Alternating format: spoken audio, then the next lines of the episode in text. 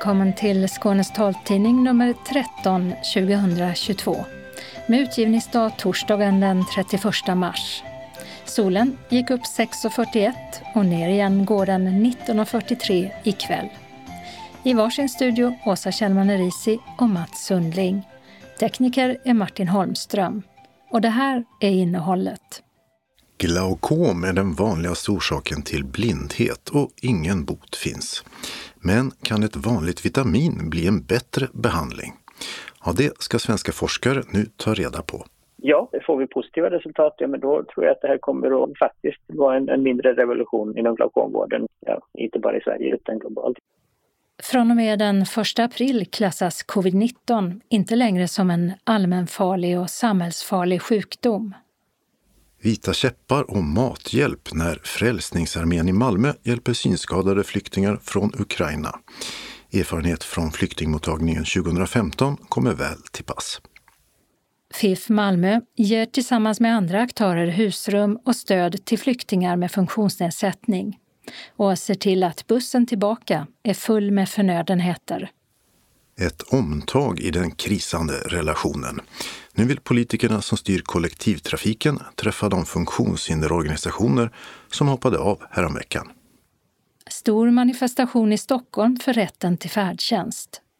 Öppnat och stängt med skvallercafé och containerrestaurang. Första anhalten för många flyktingar från Ukraina är hamnen i Ystad. Flyktingsamordnaren har bara en kort stund på sig att avgöra om det behövs extra stöd. Kan de gå och de ser liksom hyfsat välmående ut, då får de passera. Ser man i deras ansikten, eller de gråter eller det är trauma, det är, det är mycket trauma hela tiden. Men så är man där och upptäcker, då kan man eh, ge dem rätt hjälp eh, på en gång. Andra världskrigets flyktingar ska inspirera till stöd för ukrainska synskadade. Evenemangstips med syntolkad film och stå-upp-komik. Kalendern med presidentval och fotbollskval. Anslagstavlan innehåller regionala och lokala meddelanden och ändringar i kollektivtrafiken. Och denna vecka delar sydvästra och mellersta och sydöstra Skåne tavla. Och allra sist redaktionsrutan. Kan ett vanligt B-vitamin visa sig bli en bra behandling mot glaukom? Ja, det ska svenska ögonforskare nu ta reda på i en stor studie. Grön starr, som sjukdomen också kallas, är den vanligaste orsaken till blindhet och 200 000 svenskar har den, hälften utan att veta om det. Glaukom förstör synnerven, men vad den orsakas av vet ingen. Och det finns ingen bot, bara behandlingar som sänker ögontrycket och bromsar förloppet. Förlorad syn går inte att få tillbaka. Men det kan det bli ändring på för en variant på B-vitamin kallad nikotinamid har i små försök visat sig kunna förebygga eller bromsa eller rent av backa sjukdomen. För att se om det stämmer ska man nu testa det i en större studie som leds av glaukomforskaren Göiti Johannesson som också är överläkare på ögonkliniken i Umeå. Ja, det låter lite hokus pokus men eh, det finns bra data från eh, djurstudier och preliminära studier som visar på att det skulle kunna ha effekt på glaukomsjukdomen. Och till och med inte bara bromsa som dagens behandlingar då, utan till och med kunna backa sjukdomsförloppet och skapa bättre syn. Ja, det är ju så att all tillgänglig behandling för glaukom den handlar om att sänka ögontrycket. Det kan man göra med droppar som är det vanligaste, med laser eller, eller kirurgi. Och det finns ju som du är inne på ingen behandling som eh, påverkar direkt de eh, nervceller som finns i, i synnerven.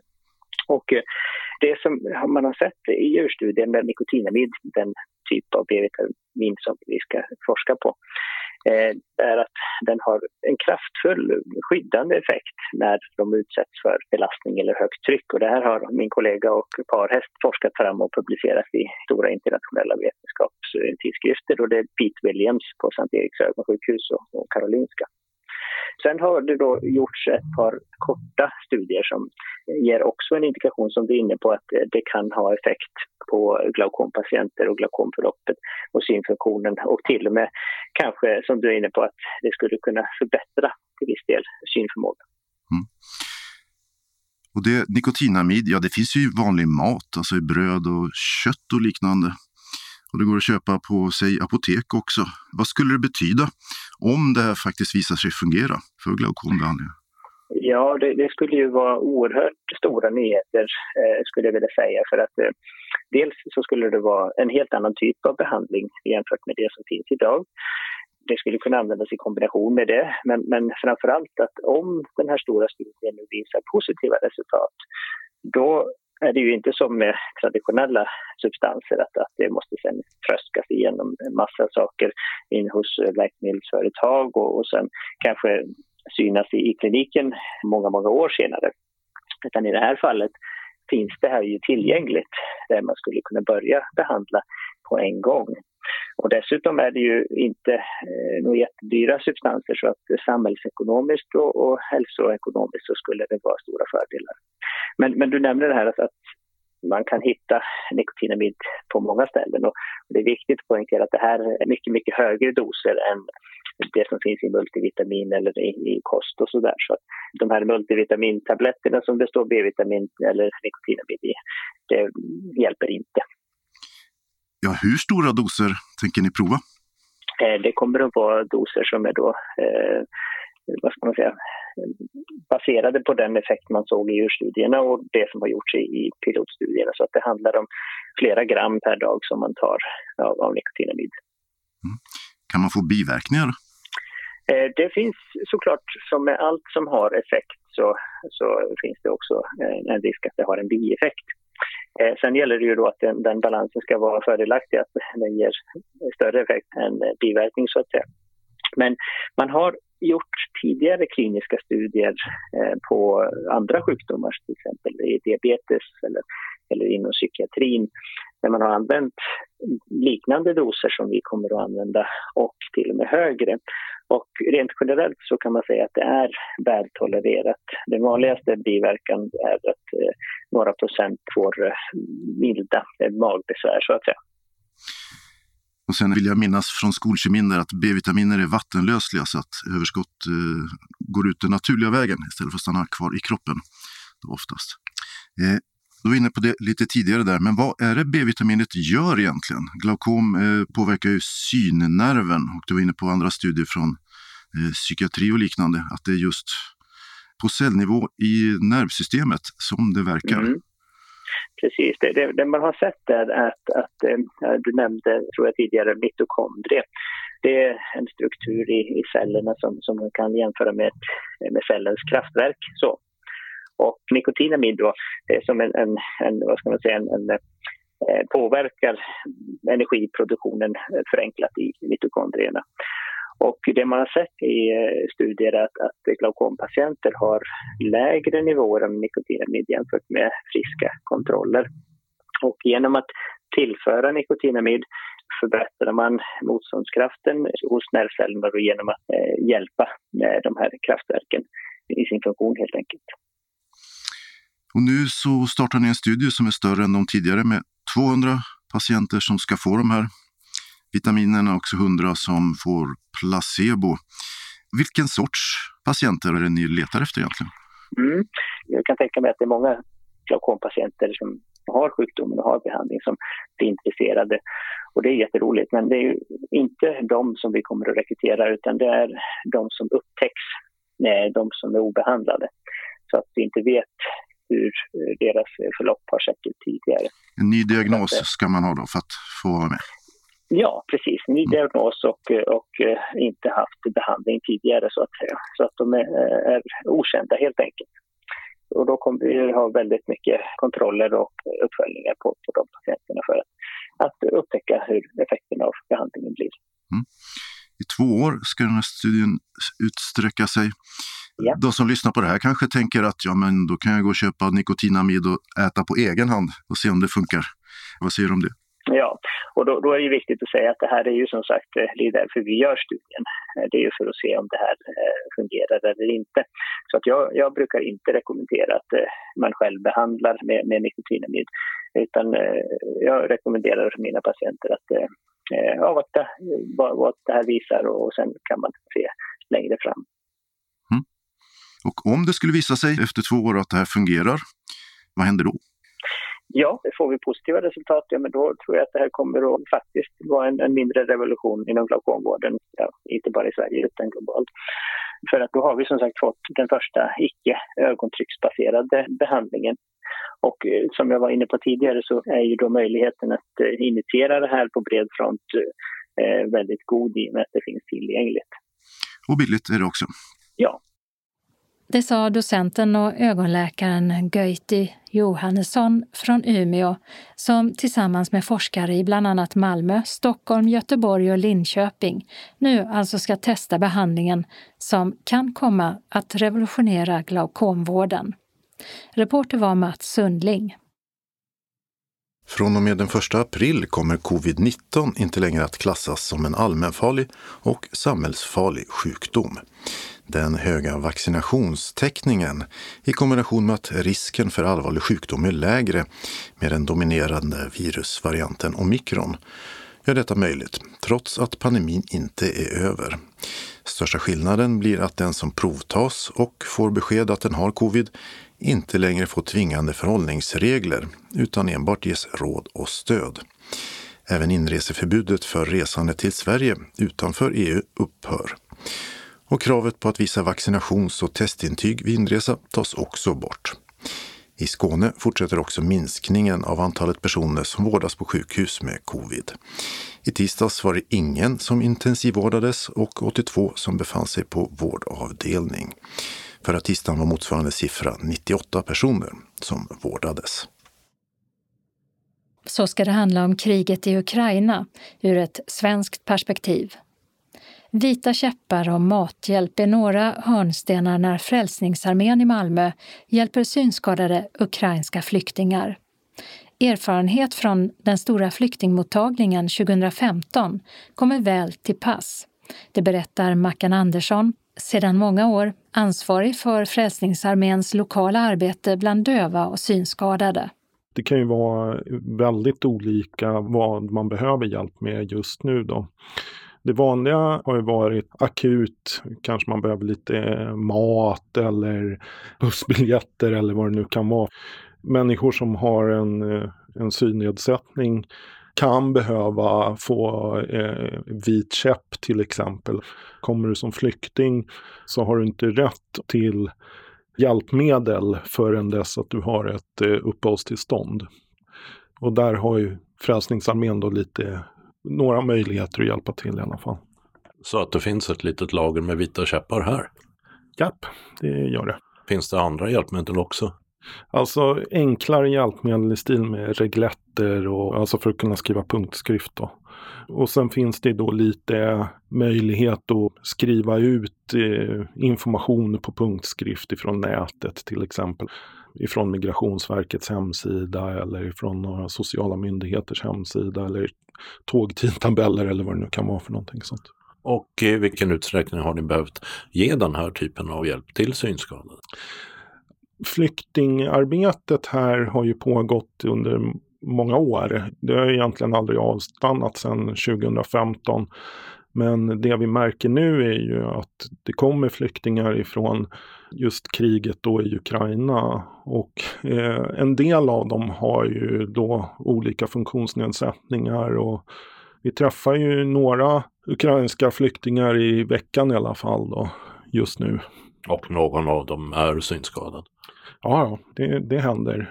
Hur vet folk att de ska ta kontakt med eh, Frälsningsarmén? Dels så tror jag att det liksom har spritt sig på Migrationsverkets boende helt enkelt att Frälsningsarmén kan man få hjälp av. Men det är inte helt ovanligt att man har mött Frälsningsarmén då antingen i Polen eller i något av grannländerna runt omkring Ukraina. Och Frälsningsarmén finns i Ukraina men har ju nu då mobiliserat flera katastrofteam då runt omkring grannländerna. Du säger att de som kommer kan behöva hjälp med mat, med biljetter. Handlar det om att det finns eh, platser för dem att eh, resa och ta sig till då? Många Eh, av de som kommer hit nu då har släktingar eller vänner eller någonting sådant i Sverige sedan tidigare då. Då kan de ju ha kommit till Malmö och sedan ja, då kanske man kan få hjälp av oss då möjligen och få en biljett eller till dit man behöver eller kanske rent av bli mött där. Frälsis finns ju trots allt på många ställen i Sverige. Det faktum att du själv är blind, vad spelar det för roll om det kommer någon som är synskadad? Dels att jag vet hur eh, myndighets-Sverige och så här opererar lite grann just för människor som behöver stöd för det då. Hur kommer man i kontakt med eh, syncentraler? Men, men under första tiden så är det ju kanske mer att få en vit käpp om det skulle behövas eller folk kan om de behöver också få lite träning då i så fall med hur man använder käpp och sånt där om man inte är van sedan tidigare. Men de som kommer ifrån Ukraina är ju det vanligtvis. Finns det någon eh, tanke om att till exempel kontakta SRF om det skulle uppstå ett behov och se om det går att placera människor via dem, att en synskadad hjälper en synskadad? Är det något som eh, ni har diskuterat här inom era väggar? Jag har inte diskuterat det hittills men eh, det vore fantastiskt bra om det gick tycker jag. Så jag får väl ta med mig det helt enkelt i eh, kontakter framöver med eh, SRF och, och även internt inom Frälsningsarmén. Jag tror att det som vi behöver komma ihåg just nu är att människor som har funktionsnedsättningar, alldeles oavsett om de är synsvaga eller inte, de är, är, ofta en minoritetsgrupp i en minoritetsgrupp liksom och ofta väldigt utsatta långt innan de har kommit hit. Det är lätt att lura någon som inte ser. Det är lätt att sko sig och det är människor som ofta behöver annan typ av beskydd och hänsyn. Jag önskar att vi kunde vara bättre på att eh, eh, snabbare se till så att de människorna kunde få hjälp i Sverige alltså. Du menar ett snabbspår hos eh, immigrationsmyndigheterna? Ja, det hade varit eh, önskvärt tycker jag. Eh, och i kommunerna, att man var beredd helt enkelt på att snabbt sätta in de insatser som behövs. Det sa Mackan Andersson vid Frälsningsarmén i Malmö. Reporter var Dodo Parikas. Några som redan har tagit emot flyktingar från Ukraina med funktionsnedsättning är Parasportföreningen FIF Malmö tillsammans med andra aktörer. Häromveckan kom en buss med 42 personer, varav många hade någon funktionsnedsättning, till FIF-hallen i Malmö. Bakgrunden är att Parasportföreningen har samverkat med Malmö universitet i en kurs för internationella studenter sedan 2015 och bland annat hållit föredrag och haft studiebesök av studenterna. Och det var en tidigare student som tog kontakt med Peter Nilsson på FIF för att höra om de kunde hjälpa till. Och en av studenterna, Maria Tjechenko, som var här 2015 tror jag, hon har jobbat i Ukraina och följt de här personerna och då behövde de en seriös organisation som eh, kunde ta emot dem. Och, ja, på den vägen är det. Och de kommer ifrån Charkiv som är en av Ukrainas största städer och där har också varit väldigt mycket stridigheter. Hur mådde de när de kom fram? Över förväntan skulle vi säga. De, var väldigt eh, tacksamma och pigga och hade ganska bra mental hälsa så som vi mötte dem. Men det är klart, det har varit en tuff resa. Om jag har förstått det rätt så har de åkt från eh, Charkiv till Kiev och tagit en eh, tågresa därifrån som tog 15 timmar till polska gränsen och sen så har de färdats i buss då 90 mil till Swinoujscie och sen färjan därifrån till Ystad, sen då till Malmö och Fiffalen. Men att ni då beslutade att ta det här ansvaret, för ni skulle också fixa platser var de kunde vara första tiden och sådär. Var det svårt? Det är ju inte FIF initialt utan det här har vi gjort eh, tillsammans med eh, Maria och hennes organisation nere i Ukraina och också Malmö universitet såklart. Vi började med ett eh, helt privat initiativ då och då pratade vi inte alls om den här gruppen funktionsnedsatta utan den kom in senare i bilden och FIF har jobbat mycket med, med Ukraina i olika arrangemang i många år och man ser ju vad som händer. Så, så att, eh, det är väl klart att uh, FIF vill ställa upp på något sånt här och göra vad man kan. Och du har själv eh, några som bor hemma hos dig? Ja, vi har en familj hemma hos oss eh, som eh, för närvarande bor i vår källare. En familj på fyra. Eh, två söner och, föräldrar. Och är det någon av dem som är funktionshindrad? Den äldsta sonen där har en CP-skada. Gruppen består ju av personer med funktionsnedsättning och dess familjer ska man säga. Det är ett stort antal hörselnedsatta och döva. Men vi har även en, ett antal rörelsenedsättningar som eh, personer med benskörhet, ryggmärgsskador, CP-skador och så vidare. Och den här eh, sonen då, han har samma eh, funktionsnedsättning som du har. Spelar det någon roll tycker du? Kan du på något sätt hjälpa honom på något annat sätt tror du?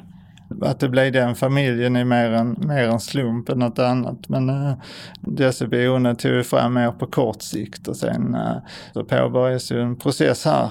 Ska registrera sig vid Migrationsverket och så vidare och sen får vi se vad som händer. Men äh, kan FIF verka och hjälpa till på annat sätt och det är väl det som också var tanken från vår sida liksom. Vi har ju Eh, stor erfarenhet och expertis på funktionshinderområdet. Även liksom hälso och sjukvårdsområdet eh, kan vi hjälpa till med kontakter och så vidare.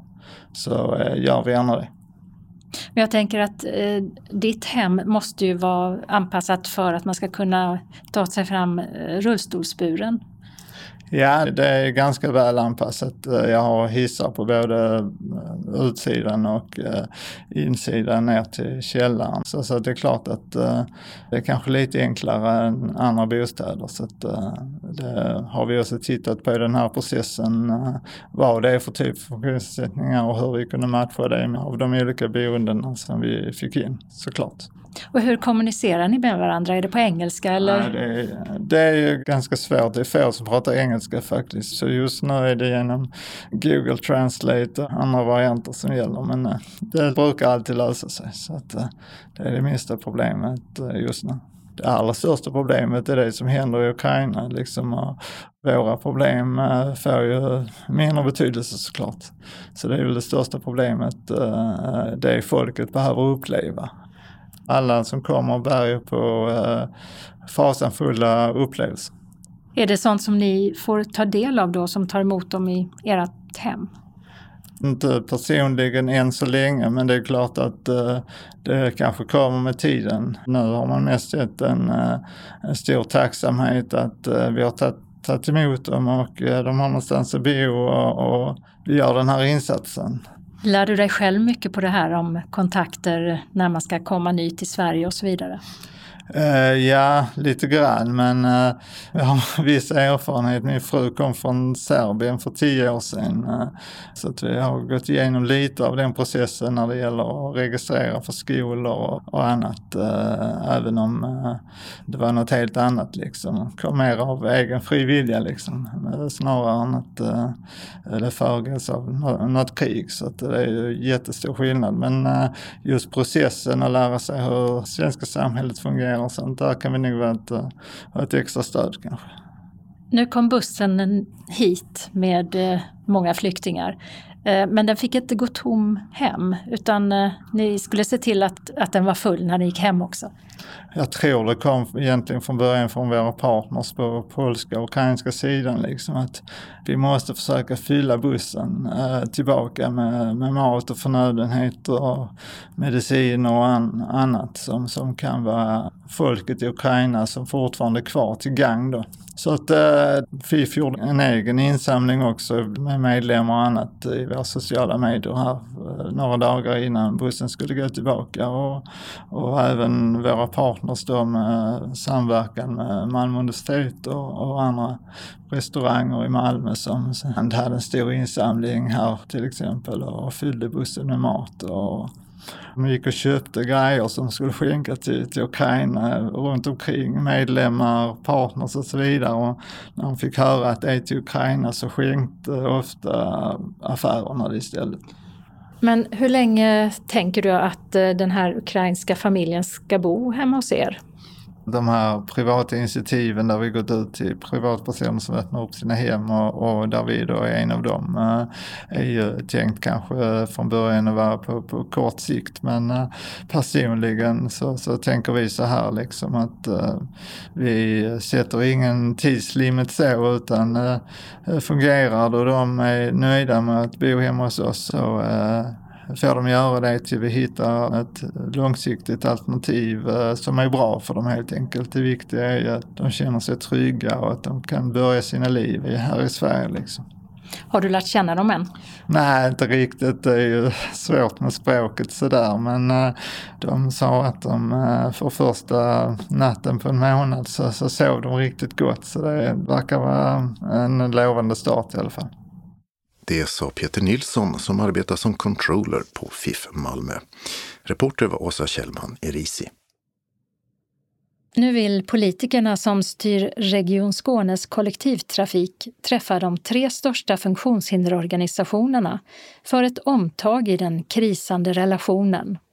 Häromveckan hoppade ju SRF, DHR och Funktionsrätt av samarbetet med Skånetrafiken om tillgänglighet i protest mot att de inte blir lyssnade på och mot de hårdare villkoren för att få färdtjänst. Karina Sackau är kollektivtrafiknämndens moderata ordförande.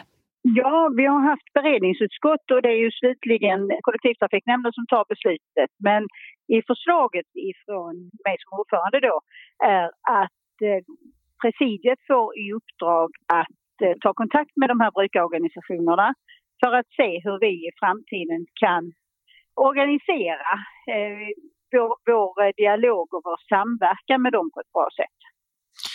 Avhoppet, det vill säga SRF Skåne, DHR Skåne och Funktionsrätt Skåne, att de inte vill vara med längre. Vad säger du om det? Ja, men det, för det första så, jag har ju inte haft någon sån här direktkontakt eh, och, och vill gärna veta skälet givetvis. Eh, och om det är rätt frågor som har diskuterats eller det, det ska vara andra frågor som diskuteras. Och det är sådana saker som vi måste ta reda på och bilda oss en uppfattning om. Ja, de har skrivit att de hoppade av för att de befann sig i en gisslansituation. Att Skånetrafiken inte lyssnar på synpunkterna, att de eh, säger att kollektivtrafiken man bedriver är tillgänglig, medan de ser problem som inte blir åtgärdade. Och att man använder då en tillgänglig kollektivtrafik som ett argument för att dra in färdtjänsten, då särskilt för synskadade. Och i protest mot det så hoppar de av och hoppas på ett nytt samarbete. Det var väl ungefär det. Mm. Ja, och då är, eh, när nämnden då tar sitt beslut här i början på april så blir detta en möjlighet för oss i presidiet att bilda oss en uppfattning på vilket sätt eh, vill man ha samverkan eh, och på vilket sätt kan vi på ett bra sätt då inleda dialogen och också kanske få en, en diskussion kring vilken typ av frågor som, som ska finnas. Och framför allt, kanske för vår sida då, vill man ha den här typen av samverkan och dialog med oss eh, i kollektivtrafiknämnden eller inte? Så att det, det, är en del frågor som, som vi gärna vill ha svar på. Så att det är ett helt förutsättningslöst möte i så fall om nämnden tar beslutet. Och eh, också ett eh, ett väldigt öppet mandat för oss i presidiet att sätta oss ner och, och ta den här inledande diskussionen. Vad tycker du? Hur väsentligt är det att funktionshinderorganisationer som de här tre är med i tillgänglighetsarbetet för Skånetrafiken? Jag tycker det är väldigt viktigt eh, och det var ju också som jag har sagt vid tidigare tillfällen, det var också av det skälet som vi inrättade det här funktionshinderrådet eh, under under den här mandatperioden. Det har ju inte funnits något sådant tidigare utan det har funnits ett stort funktionshinderråd i Region Skåne. Men då är det också mycket fokus på sjukvården, vilket är fullt naturligt. Så detta här har ju varit just ett, ett råd som har varit inriktat på kollektivtrafiken. Och jag tycker det är väldigt viktigt. Henrik Eld, ombudsman för SRF Skåne, en av de tre organisationerna som alltså hoppade av. Är ni intresserade av att träffa politikerna? Ja, det är vi ju och eh, det öppnade vi ju för redan i vårt pressmeddelande när vi gick ut och sa att vi lämnar den här nuvarande arbetsgruppen för tillgänglighetsfrågor i kollektivtrafiken. Eh, och vi fick ju eh, ganska snabb respons från politikerna. Så att Karina Sackar tog kontakt och har sen återkommit med ett förslag på datum i mitten på april. För att vi tre då, eh, SRF Skåne, Funktionsrätt Skåne och DHR Skåne ska träffa kollektivtrafiknämndens presidium. Eh, och eh, vad det leder till det vet vi ju inte men eh, det är ju bra så här långt att man eh, eh vill träffa oss och eh, då får vi ju framföra de åsikter som vi eh, har och varför vi har tagit ställning att göra som vi har gjort och lämna den arbetsgruppen som fanns. Vad vill ni ska ändras på framöver? Eh, ja, alltså framförallt så är det ju stötande tycker vi att Skånetrafiken säger att eh, den kollektivtrafik de bedriver är tillgänglig för personer med funktionsnedsättning. Och det ser vi också eh, hänvisning till i utredningar om man har rätt till färdtjänst. Att de skriver att eh, kollektivtrafiken är tillgänglig för synskadade exempelvis. Och det har ju gjorts en del anpassningar genom åren av kollektivtrafiken. Men det är ju långt ifrån så att man generellt kan säga att kollektivtrafiken är tillgänglig för alla med en funktionsnedsättning. Och då vill vi inte sitta i en arbetsgrupp som, som så att säga styrker, ger legitimitet till det sättet att uttrycka sig. Och eh, nu då så tycker vi att man ska jobba med hela resekedjan det ska inte bara handla om tillgänglighet i kollektivtrafiken utan det ska handla om hur fungerar det? Vilka möjligheter har man när man har en funktionsnedsättning att ta sig fram? Eh, och, och vilka behov har man? Och där ska det ju vara naturligt att man kan blanda färdtjänst och kollektivtrafik utifrån de förutsättningar man har. Så vi vill ju prata om hela resekedjan, inte bara kollektivtrafiken utan även färdtjänst. Hur kommer det gå då? Kommer ni att få gehör för till exempel sådana frågor? Ja, men det, det tror jag för att eh, det har vi ju redan eh, framfört. Att vi vill jobba på ett mer övergripande sätt med hela resekedjan så att säga. Så det hoppas jag. Sa Henrik Eld, ombudsman på SRF Skåne. Och innan dess hörde vi kollektivtrafiknämndens ordförande Karina Sackau. Reporter var Mats Sundling. I Stockholm hålls en manifestation för rätten till färdtjänst på Mynttorget den sista mars. 16 000 namnunderskrifter ska överlämnas till riksdagens trafikutskotts ordförande Jens Holm från Vänsterpartiet. Och han är också en av talarna tillsammans med SRFs förbundsordförande Niklas Mattsson och Claes Nelfelt som är ordförande för förbundet Sveriges dövblinda. Och med manifestationen vill man uppmärksamma att blinda eller gravt synskadade personer i vissa regioner, däribland Skåne, nekats färdtjänsttillstånd.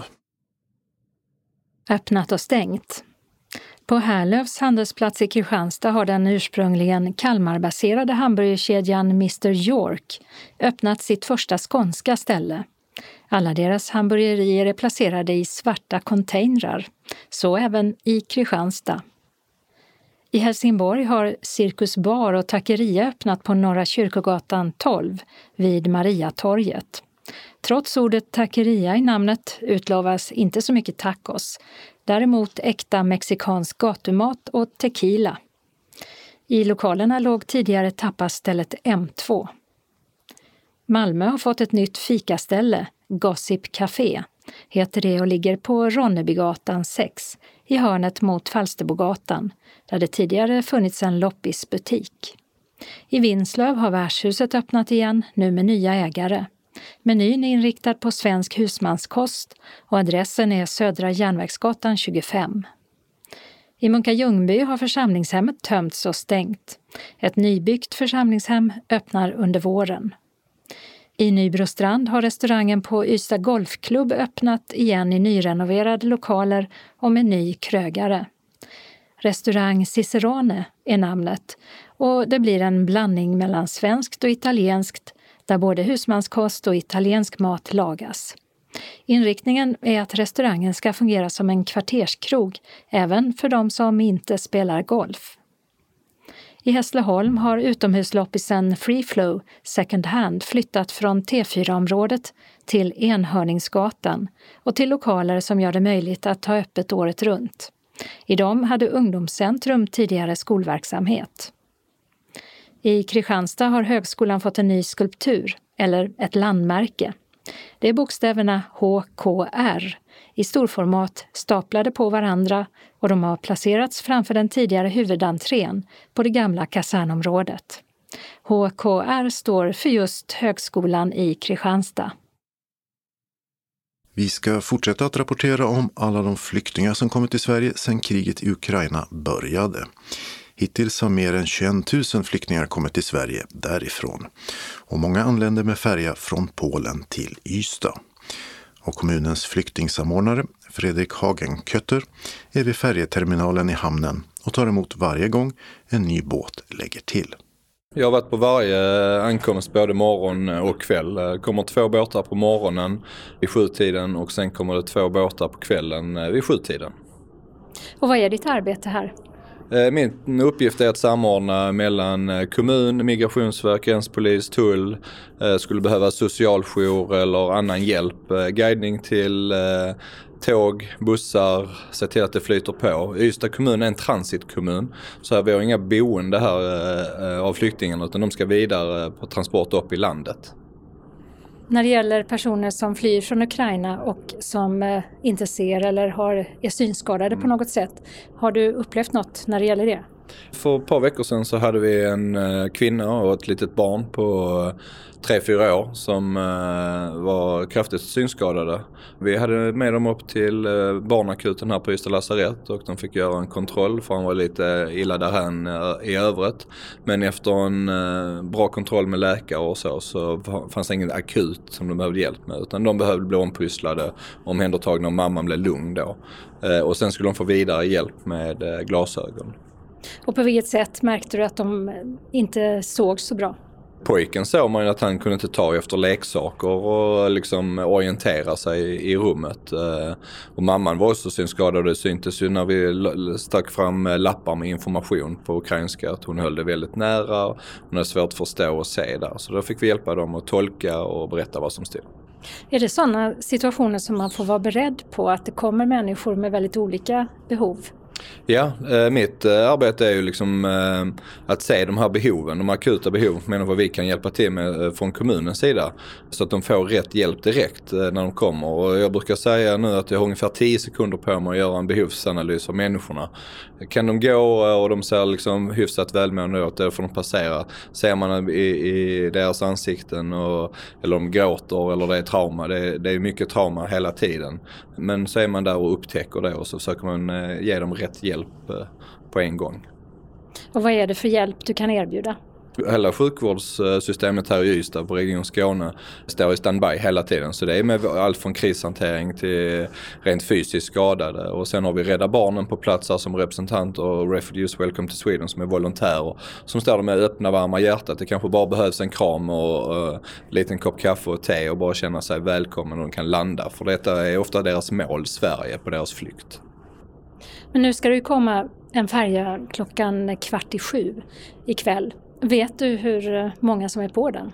Jag får ju lite förhandsinformation vad det ska kunna vara på om det är större gäng och så. Just ut för denna färjan så har jag inte fått några uppgifter som är bekräftade. För de i Polen, de lastar ombord så många de kan ju, de är registrerade. Men sen är det många som är på flykt som kan åka med i en polsk registrerad bil. För de bara hjälper dem över till Sverige sen när de lämnar det här. Och de är då inte inräknade som ukrainare i, i detta utan det är, ju, det är ju krig, det är flykt. Det finns många vägar du kan ta. Och nu så är det en, en halvtimme till båten kommer ungefär. Vad ska du göra nu? Nu ska jag ut och prata med gränspolisen, eh, passkontrollanter och eventuellt tull. Jag kan vara på plats. Vi har ett litet briefing, lite underrättelse och sånt eh, innan båten kommer. Frivilligorganisationerna hälsar välkomna och ger dem en extra klapp på axeln för de är väldigt viktiga. Ser så att vår eh, samband till evakueringsboendet fungerar. Ja, en liten check. Och sen tar vi hand om varandra också. Det börjar bli kväll i Ystad och solen är på väg ner och en färja från Polen närmar sig hamnen. Samtidigt så blir sålet högre inne i färjeterminalen när många volontärer börjar dyka upp. En del har orangea västar som det står “Refugees Welcome” på. Flera bord ställs ihop centralt i ankomsthallen och bredda mackor, kaffe, te, chips, godis och små juiceförpackningar samsas med en låda simkort till mobiler och en låda full med läsglasögon i olika styrkor. Mitt namn är Magdalena Hagenkötter. Jag arbetar för ehm, Welcome Refugees i Sverige. En ideell organisation som ehm, gör att vi, vi tar emot alla flyktingar, alla som kommer hit och behöver hjälp och koordinera dem till rätt plats och ge dem ett fint välkomnande och lite fika. Och sen eh, så är det en del som kommer som eh, behöver hjälp att se. Vad, vad, kan ni göra där? Det var många som frågade efter glasögon och det var så också att vi har ju haft en, eh, ett transitboende hemma hos oss också där sonen behövde glasögon för att de hann inte få med dem helt enkelt. Och det är det min kollega som också jobbar i den här organisationen som fixade 150 stycken olika glasögon i olika styrkor.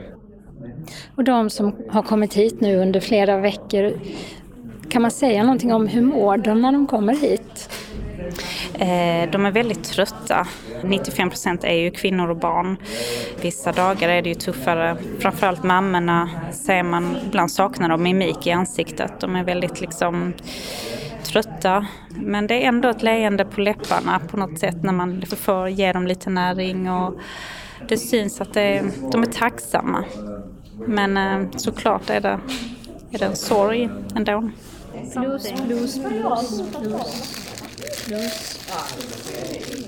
Do you need glasses? Yes, I need. uh, I wear lens, but now uh, I want uh, minus. See, it's minus uh, 1.75 plus, only plus. Nashda är 16 år och kommer ifrån Ukraina. Och hon har tappat sina linser och står och letar bland glasögonen. Men eftersom hennes problem är att hon ser dåligt på långt håll så hittar hon inga glasögon som passar just henne. Men hon berättar att hon kom hit med sin mamma och bror för en vecka sedan. Och nu har hon följt med en vän till familjen ner till färjeläget för att se om hon kan hjälpa till med något. Uh, because uh, I want to help people. Och med lite översättningshjälp av familjevännen Sofia, som sedan några år tillbaka bor i Ystad, berättar hon om hur stressad och rädd hon blev av alla larm och sirener som hela tiden göd i hennes hemort. When I left my uh, country, Ukraine, uh, many times, many hours was uh, Syrian and we go to the basement uh, and uh, sit there and uh, wait a good time. Were you very afraid? Yes. I can't sit in house and waiting. You have to do something. Yes. Mm. Och sist här berättade Nashda att hon inte klarar av att bara sitta hemma och inget göra. Det är bättre att försöka hjälpa till. Klockan närmar sig tiden då de som kommer gående av färjan brukar komma och volontärerna är beredda. De vet inte hur många flyktingar som ska komma men har hört att det inte är så många denna gång. Nära utgången står Ebba Berggren från Rädda Barnen med ett antal färdigpackade kassar till de barn som kommer. De ska ges ut till barnen som kommer in och vill ha något att sysselsätta sig med och få dem på lite andra tankar och så. Vad är det i kassarna? Gosedjur och eh, ritblock och eh, pennor och lite så. Så att de kan sysselsätta sig och vara barn lite. Hur reagerar de när de får det här? Det brukar vara väldigt uppskattat. Och de brukar bli väldigt glada, speciellt de här nallarna. är verkligen liksom en trygg punkt känns det som. Så det är jättefint att kunna ge bort dem. Och hur känns det själv att eh, kunna hjälpa till? Det känns helt fantastiskt. Man gör ju det man kan.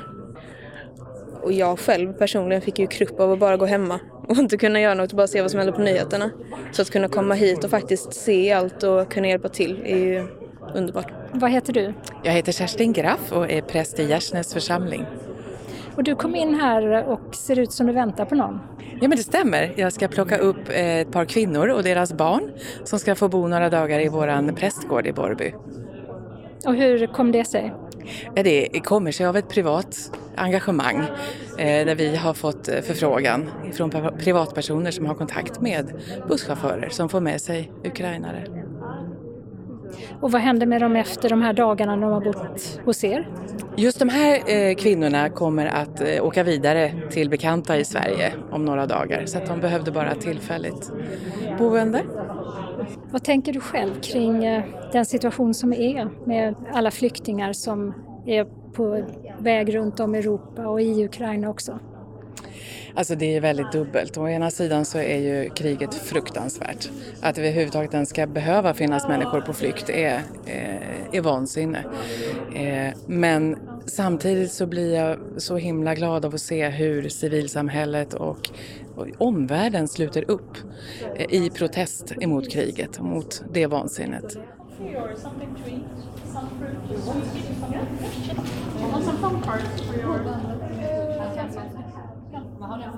Och till sist så kommer ett tjugotal kvinnor och barn i olika åldrar gående. Några tonårspojkar ler när de får både simkort och chipspåse.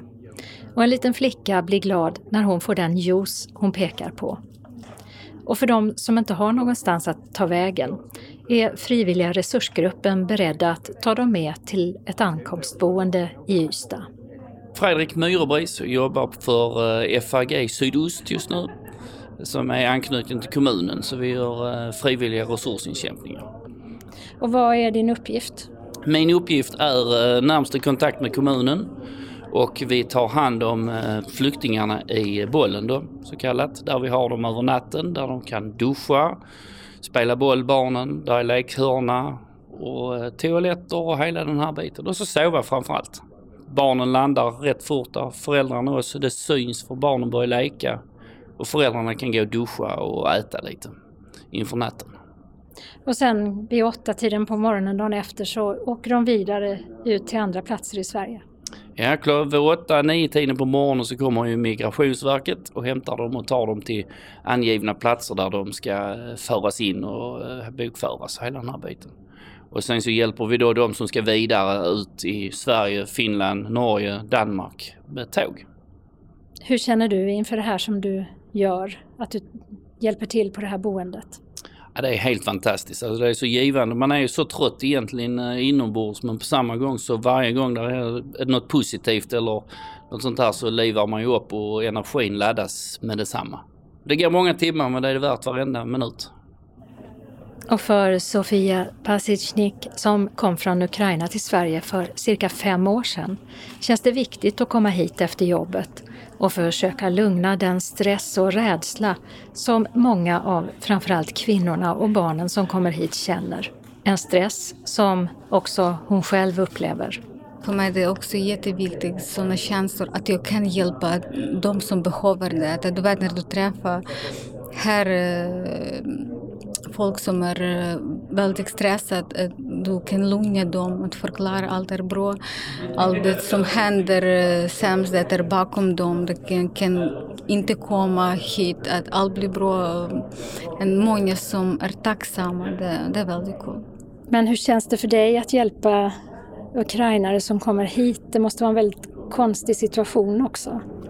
Eh, Vet du, när det började kriget, jag var väldigt stressad. Nästan en vecka, jag kunde inte göra något. Jag bara grät.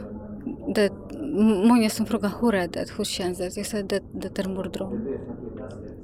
Jag är fortfarande väldigt stressad. Jag är långt borta från Ukraina men sådana känslor kan inte lämna mig. Och att min mamma fortfarande är i Ukraina, hon vill inte lämna. För han är jätteviktig huset och släktingar.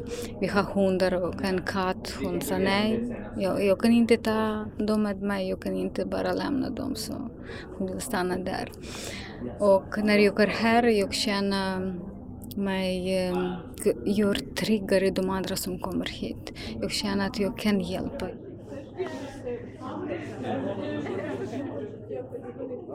Sist här hörde vi Sofia Pasicnik som sedan fem år tillbaka bor i Skåne men som kommer från västra Ukraina.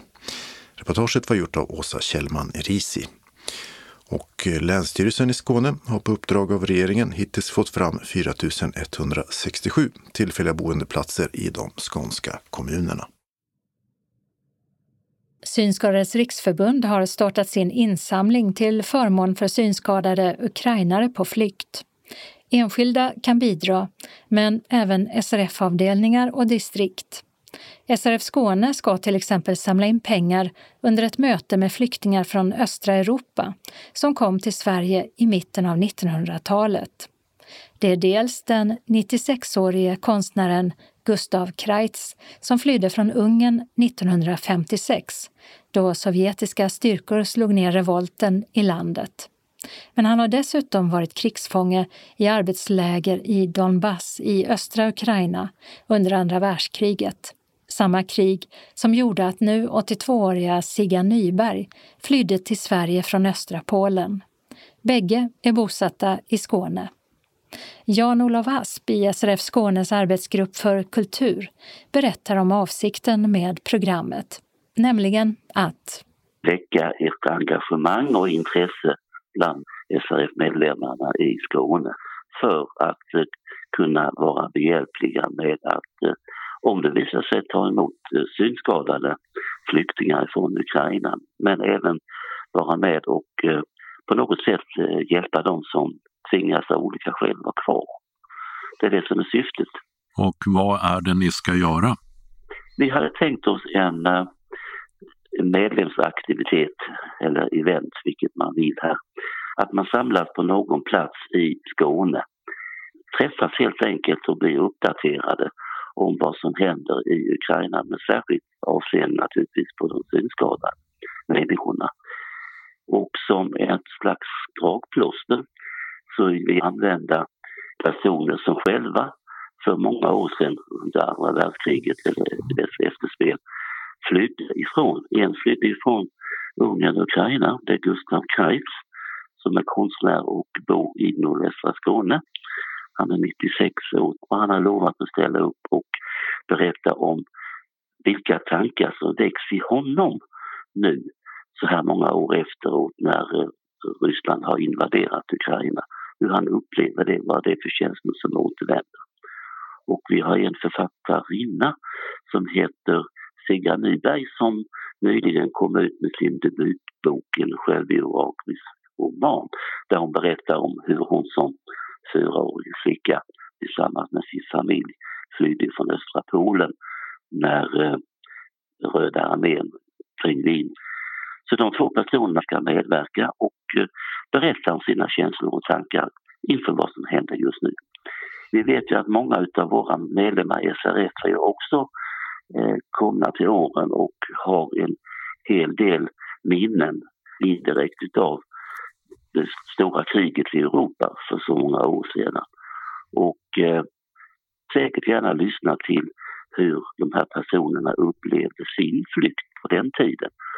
Och nu är det så, jag pratade med Siggan häromdagen så sa hon att nu händer det igen Jan-Olof. Jag blir så upprörd och det väcker sådana känslor hos mig så jag vill bara berätta ut bland folk och berätta hur hemskt det är att behöva fly från sitt land och sin uppväxt.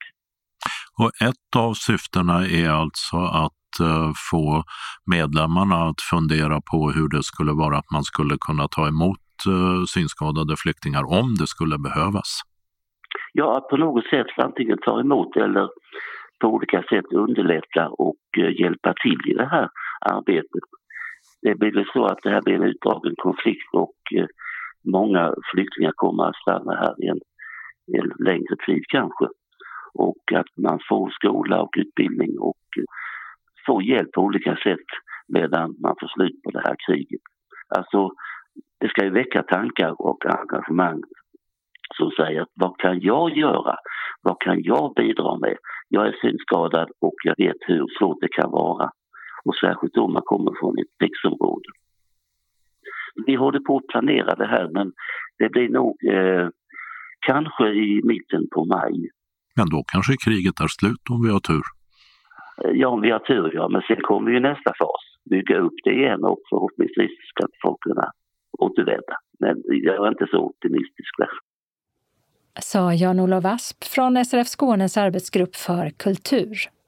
Datum för evenemanget är alltså inte bestämt, inte heller platsen, men intäkterna från fikaförsäljning och en insamling på plats ska gå till SRFs och EBUs pågående Ukraina-kampanj.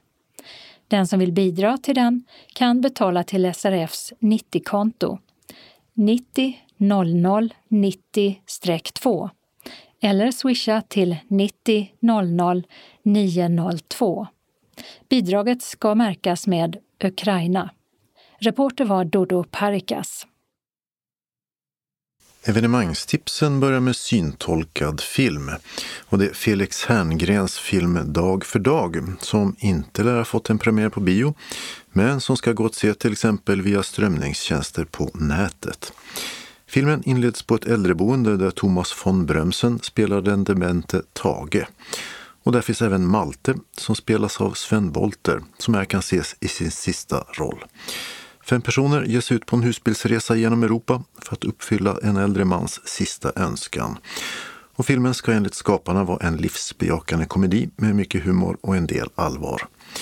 Vänskap utvecklas, kärlek uppstår och livsavgörande beslut fattas. En historia om att det aldrig är för sent att tänka om i livet. Och syntolkningsspåret ska finnas hos appar som Movietalk. Komikerna Özz Nujen och Måns Möller har gjort en gemensam föreställning som anspråkslöst heter Världens historia där de utlovar den osminkade sanningen.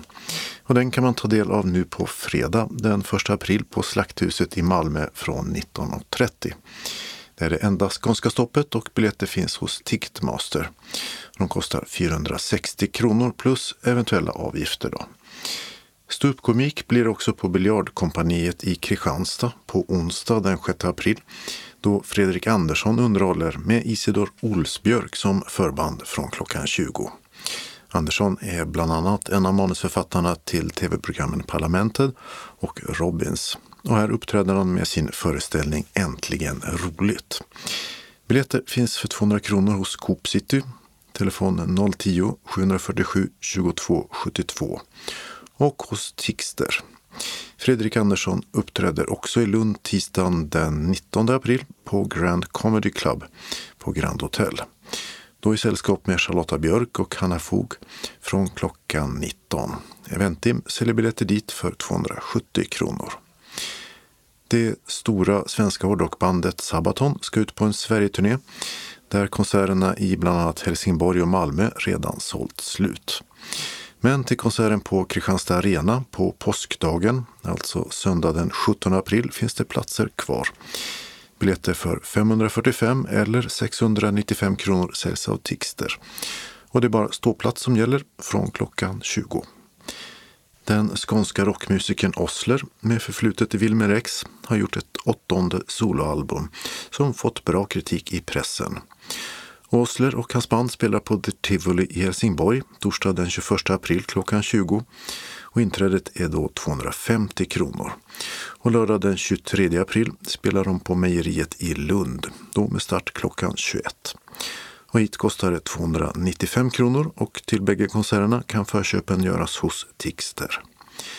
Rockveteranen Brian Adams, känd för till exempel låten Summer of 69, har skjutit upp sin konsert på Malmö Arena flera gånger av pandemiskäl. Men konserten fredag den 22 april ska bli av med start klockan 20. Inträdet är 590 kronor och uppåt. Två dagar senare, söndag den 24 april, gästas samma Malmö Arena av pop och rb sångerskan Miriam Bryant som också är aktuell med sitt nya album PS Jag hatar dig. 19.30 börjar hon och biljetter för 590 kronor säljs på samma ställe. I Hässleholms kulturhus blir det en blå måndag den 25 april med ett musikaliskt program kring poeten Sonja Åkessons liv och dikter. I artisten Annika Felings gestalt och med ackompanjemang av Christer Jonasson. Klockan 17 öppnas dörrarna och Farozon serverar soppa som äts vid små bord i Blå salongen. 75 minuter är föreställningen och inträdet är 150 kronor. I Röda salongen väntas sedan Hässlekörens traditionella vårkonsert söndag den 8 maj med visa, psalm och musikal. Klockan 17 börjar de och det varar i drygt två timmar med paus. Inträdet är 250 kronor i Kulturhusets biljettkassa som har telefon 0451 26 66 70 eller hos Nortic. Och i Nordostskåne kommer en populär familjedag tillbaka efter en tvåårig pandemipaus.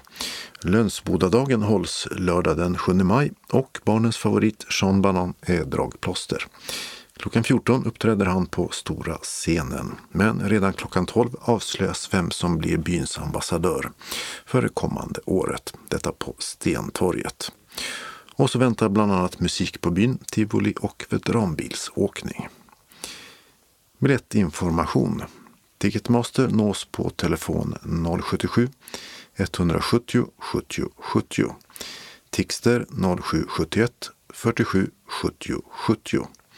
Eventim 0771 65 10 00 och Nortic 0455 61 97 00.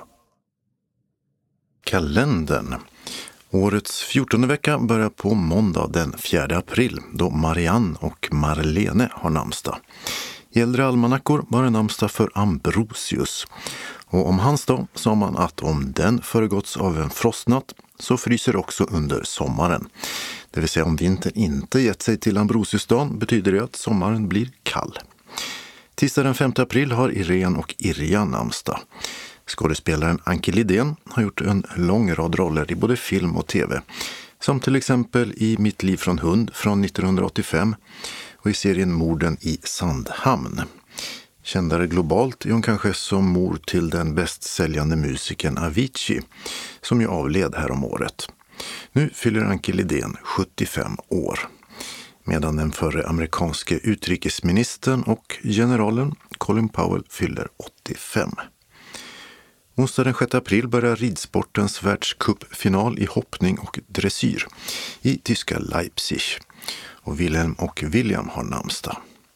Torsdag den 7 april träffas EUs jordbruks och fiskeministrar för att diskutera en fråga som inte varit aktuell på länge. Matförsörjningen, något som blivit akut sedan de två stora livsmedels och gödningsproducenterna Ukraina och Ryssland blev utslagna som sådana av kriget. Priserna har redan rakat i höjden. Samma dag spelade svenska damlandslaget i fotboll VM-kval borta mot Georgien. Följt fem dagar senare mot Irland, då på hemmaplan i Göteborg. Och så är det Världshälsodagen som vill påminna om Världshälsoorganisationen WHOs början 1948. I år är temat universell hälsa det vill säga en uppmaning till att investera i just hälsa och säkra tillgång till rätt vård i rätt tid för alla. En viss pandemi har ju gjort det mycket aktuellt världen över. Frierinnan Caroline av Ugglas, mer känd som popsångerska, och i ett tv-program som körledare för folk som inte tror sig kunna sjunga. Hon fyller 50 år. Flygelfantomen Robert Wells fyller samma dag 60 och skådespelaren Ulf Brunnberg fyller 75 år. Och för precis 100 år sedan var det dimma i norra Frankrike och två dubbeldäckade flygplan krockade i luften. Sju personer dog. Och det var första gången det hände i det då nyfödda passagerarflygets historia. Namnsdag denna dag har Irma och Irmelin. Fredag den 8 april har alla Nadja och Tanja namnsdag. Det är också romernas nationaldag sedan deras första kongress i London, detta datum 1971. Den beslutade också om att man skulle kalla sig just för Rom eller Romani och att man skulle ha en nationalsång och en flagga. Den senare är klarblå på den övre halvan och grön på den nedre. och i mitten har den ett rött hjul med ekrar. Lördag den 9 april kommer ännu ett vårtecken. I finska Ylleslevi är avslutning på långloppsvärldskuppen i skidor. Journalisten, författaren och feministen Maria Pia Boetius har hunnit bli 75 år jämt. Hon var medarbetare på Expressen från 1968 och tio år framåt. Hon debuterade som författare 1976 med debattboken Skylla sig själv och skriver bland annat för Expressen. Det gör hon fortfarande. Namnsdag är det för alla som heter Otto och Ottilia. Söndag den 10 april är det presidentval i Frankrike och Emmanuel Macron vill fortsätta i fem år till. Och det ser han efter opinionsundersökningarna ut att ha goda chanser till. Flitig diplomati kring Rysslands krig i Ukraina och ett genombrott för hans gamla projekt om ett starkare gemensamt europeiskt försvar kan vara förklaringen. Men han har dussinet utmanare, från vänsterns Jean-Luc Mélenchon via liberalkonservativa Valérie Pécresse till Marine Le Pen och Eric Zemmour långt ut på högerkanten. Får ingen en egen majoritet blir en avgörande valomgång mellan de två främsta den 24 april. Samma dag är det folkomröstning i Mexiko.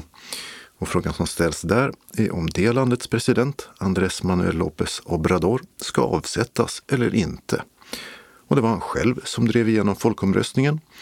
Och kritiker menar att det är en manöver som syftar till att han ska få styra vidare, mer än den enda mandatperiod lagen medger. 60 procent av mexikanerna stöder Obrador enligt opinionsundersökningar. I fotbollsallsvenskan, som ju kickar igång redan nu på lördag, är det dags för den första matchen i Skåne.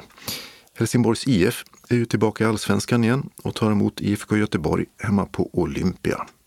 Och för de som undrar om Helsingborgs IF tänker ta upp syntolkningen igen på hemmaplan kan vi efter att ha frågat meddela att svaret är inte i år, men kanske nästa.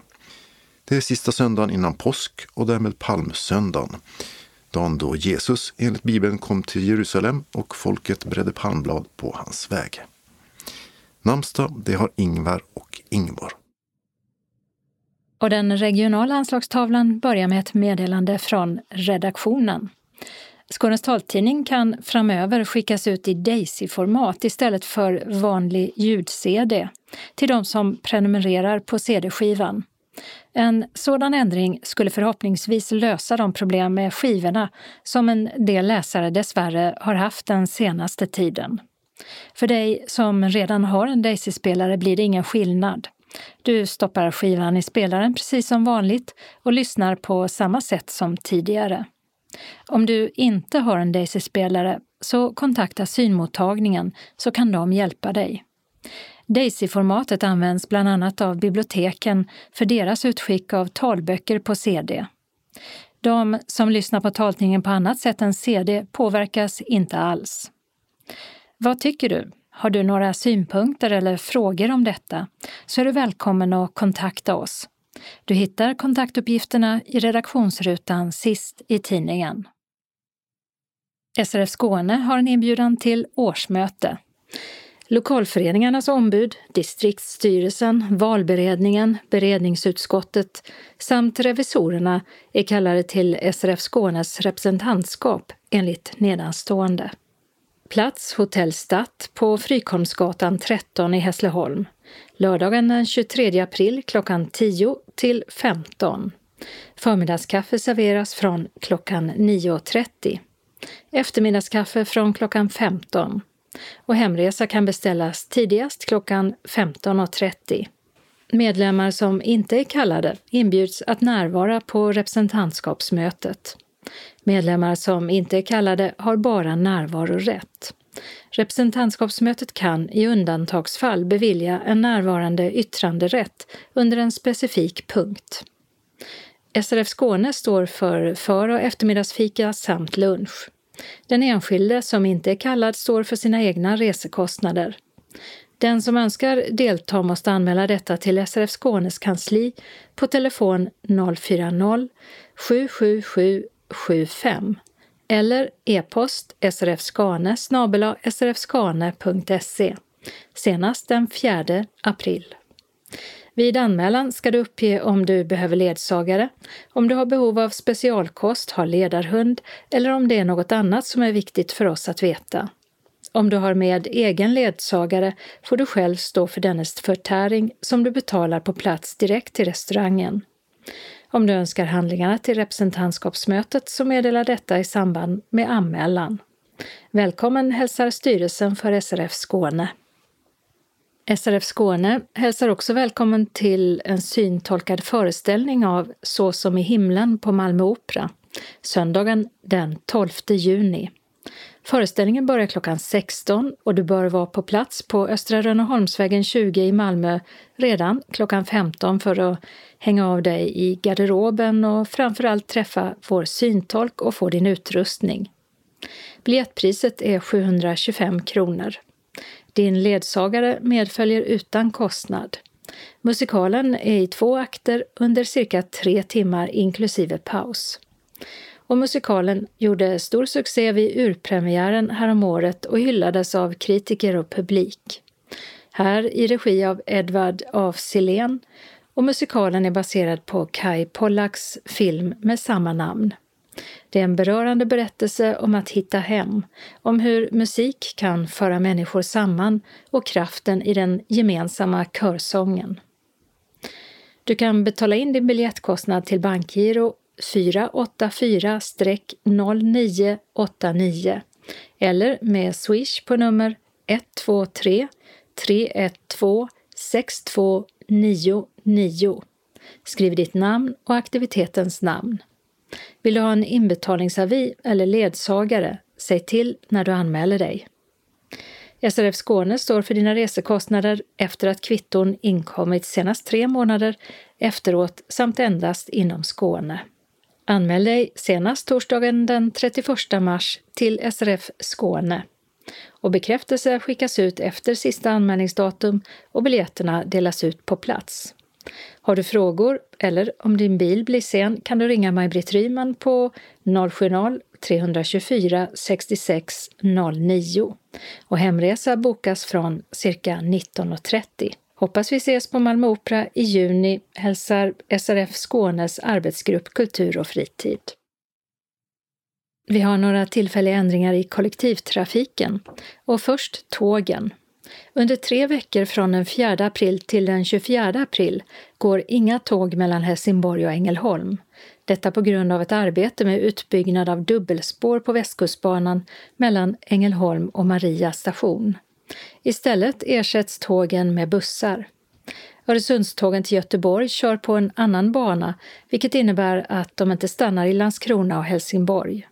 Istället gör de extra uppehåll i Åstorp, Billesholm, Kågeröd, Svalöv, Teckomatorp och Kävlinge. Det körs även extrainsatta pågatåg på sträckan Helsingborg-Landskrona-Kävlinge som ansluter till Öresundståg i Kävlinge. Så till bussarna. Vi har en förändring i busstrafiken i Kävlinge kommun för busslinje 123 som åter har börjat gå mellan Furulund och Kävlinge tre turer om dagen i vardera riktningen.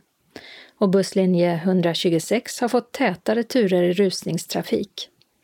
I samband med att tågstationen i Furulund öppnades slutade linje 123 att köra sträckan mellan Stävje, Furulund och Kävlinge. Men nu är den alltså tillbaka igen.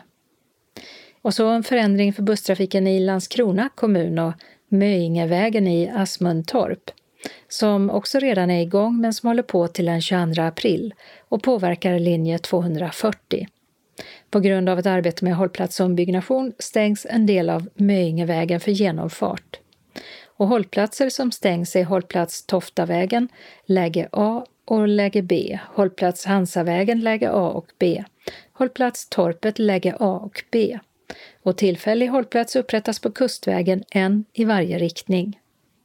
Så till Kristianstad och Långebrogatan där ett arbete påverkar linje 549 eftersom hållplats Härlöv Slättängsskolan, läge C, har stängts fram till den 31 maj.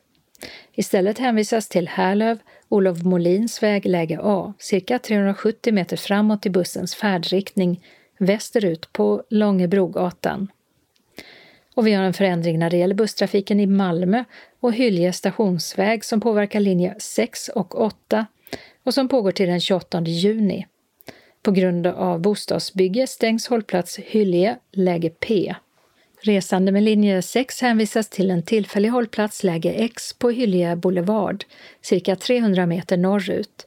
Och för resande med linje 8 hänvisas till hållplats Hyllie, läge A, cirka 230 meter söderut, på Hyllie Boulevard och hållplats Malmö Hyllie, läge O stängs. Istället får resenärerna ta sig till Hyllie, läge A, cirka 210 meter söderut, på Hyllie Boulevard. Anslagstavlan för norra Skåne börjar med ett meddelande från Synskadades förening Kristianstad-Bromölla som inbjuder sina medlemmar till kamratträff torsdagen den 21 april klockan 14 till 16.30 i Östermalmskyrkan, Lasarettsboulevarden 6. Bengan kommer att underhålla oss med sång och musik. Som vanligt bjuder köket på en god fika. Anmäl deltagande senast torsdagen den 14 april till Anita Svensson, telefon 044 533 09. När Anita är förhindrad att svara går det bra att anmäla sig på telefonsvararen eller lämna namn och telefonnummer så ringer hon upp. Om ni behöver ledsagare eller specialkost, ange det vid anmälan. Varmt välkomna! SRF Kristianstad-Bromölla hälsar också välkommen till visning av nya hjälpmedel. Polar Print kommer till SRF Kristianstad-Bromölla för att visa nyheter inom både förstorings och punkthjälpmedel samt taltidningsspelare och en GPS-produkt. Torsdagen den 12 maj klockan 14 till 16.30. Adressen är Östermalmskyrkan, Lasarettsboulevarden 6 i Kristianstad och det bjuds på fika. Anmälan görs senast torsdagen den 5 maj till Knut på telefonnummer 070-387 34 37 eller mejl knut.torstensson Välkommen! SRF Västra Skåne har ett månadsmöte för sina medlemmar tisdagen den 12 april klockan 14 till 16.15. Det är i SRFs lokal på Vaktgatan 3 i Helsingborg. Fikaavgift 30 kronor. Sista anmälningsdag är måndagen den 11 april klockan 12. Det blir ordinarie mötesförhandlingar och vi får besök av Carola Jarung som ska berätta om miljö och klimat och om kommunens klimatsatsningar. Om du inte står på den fasta listan och vill komma på mötet är sista anmälningsdagen måndagen den 11 april klockan 12 till kansliet på telefon 042 15 83 93 eller mejl srfvastraskane srf.nu. Välkommen! Och så meddelar SRF Västra Skåne att eh, kansliet kommer att ha stängt för påskfirande från torsdagen den 14 april till måndagen den 18 april. Och Maria och Monica hälsar alla en trevlig påsk. Och slutligen så har SRF Västra Skåne en utflykt, slottstur i Skåne, tisdagen den 3 maj. Och det är avfärd från SRFs lokal klockan 8.15, beräknad hemkomst 18.15. Deltagaravgift 200 kronor, fullt pris 500 kronor. Och sista anmälningsdag är onsdagen den 13 april till kansliet. Program Besök på Statarmuseet söder om Bara med information och förmiddagsfika där. Ett kort stopp utanför Torups slott, lunch på Svaneholms slott och guidning på slottet. Och så passerar man Marsvinsholms slott, Bellinga slott, Snogaholm och Sövdeborgs slott eftermiddagskaffe med kakfat på Sjöbo gästgivaregård och ett par andra slott på hemvägen. I priset ingår bussresa, guide, förmiddagsfika, lunch inklusive måltidsdryck, eftermiddagsfika samt lokalguide på Statamuseet och Svaneholms slott. Välkomna! Anslagstavlan för sydvästra och mellersta och sydöstra Skåne är idag gemensam och börjar med ett meddelande från SRF Malmö Svedala om aktiviteter under vecka 14. Välkommen till SRF Malmö Svedalas dagverksamhet. Vi serverar kaffe och smörgås eller kaka till en kostnad av 10 kronor. Vi vill att alla anmäler sig till kansliet på telefon 040-25 05 40 Om man tänker komma på någon av dagaktiviteterna, senast klockan 10 samma dag som aktiviteten. Känner man sig sjuk så stannar man hemma. Måndagen den 4 april klockan 13 till 15 är det tidningsläsning och eller frågesport. Tisdagen den 5 april klockan 13 till 15.15 15 är det bingo. SRF Malmö Svedala har också fredagsträff om Tomteboda blindinstitut. Kom till föreningen på Wendelsfrisgatan 13 i Malmö fredagen den 8 april klockan 13. Britt-Marie Linné och Ulla-Britt Rönnhage har i mitten av 1900-talet tillbringat skolåren på Tomteboda blindinstitut, en internatskola för synskadade och blinda barn. Vi vill gärna berätta om livet i den här miljön och ta fram det som var bra eller mindre bra. Vi inleder med kaffe och kakor och du kan räkna med att åka hem 15.30. Denna träff kostar 25 kronor och den betalar du kontant när du kommer. Om du tycker att det här verkar intressant så anmäl dig till kansliet på telefon 040 25 05 40 eller på info srfmalmo.se dock senast tisdagen den 5 april. Varmt välkomna önskar Britt-Marie och Ulla-Britt. SRF Malmö Svedala har också ett meddelande till alla skaldjursälskare. Nu slår vi upp portarna för en rejäl räkfrossa fredagen den 29 april klockan 18. Som vanligt är det i föreningslokalen på Wendelsfrisgatan 13. Du äter så mycket räkor du orkar och har lust med. Det blir förstås lite tillbehör också, såsom bröd, smör, dippsås och majonnäs. Och kanske något mer som passar till. Alkoholhaltiga drycker kommer att finnas till självkostnadspris, liksom alkoholfri öl. Vatten och lättöl ingår. För det här kalaset betalar du som medlem i SRF Malmö Svedala 75 kronor och icke-medlem betalar 100 kronor. Betalningen sker kontant på plats eller med Swish 123 077 8050. Anmäl dig till kansliet, dock senast måndagen den 25 april. Och glöm inte att vid anmälan meddela om allergier. Hjärtligt välkomna till en trevlig afton i glada skaldjursvänners lag. SRF Ringsjöbygden hälsar alla våra medlemmar välkomna till vårens aktiviteter. Den 19 april klockan 16 träffas vi på Karidal i Eslöv. Då bjuder Lars Linder, känd från bland annat Eslövsrevyn, på allsång. Vi hoppas på en kul och glad eftermiddag. Anmäl er till Birgitta senast den 11 april. Den 24 maj klockan 16 träffas vi på Karidal i Eslöv. Även då blir det underhållning, sång och musik av Ingrid Lundqvist. Anmäl er till Birgitta senast den 17 maj. Birgittas telefonnummer 0413 54 13 33 eller 070 550 32 61. Styrelsen planerar för vårt 50-årsfirande. Det blir på Medborgarhuset i Eslöv. Vi återkommer med tid och datum och underhållare. Det var allt från Skånes taltidning för den här gången. Nästa gång vi kommer ut har det blivit ny månad och datumet är den 7 april. Skånes taltidning ges ut av Region Skånes psykiatri och habiliteringsförvaltning. Ansvarig utgivare är Martin Holmström.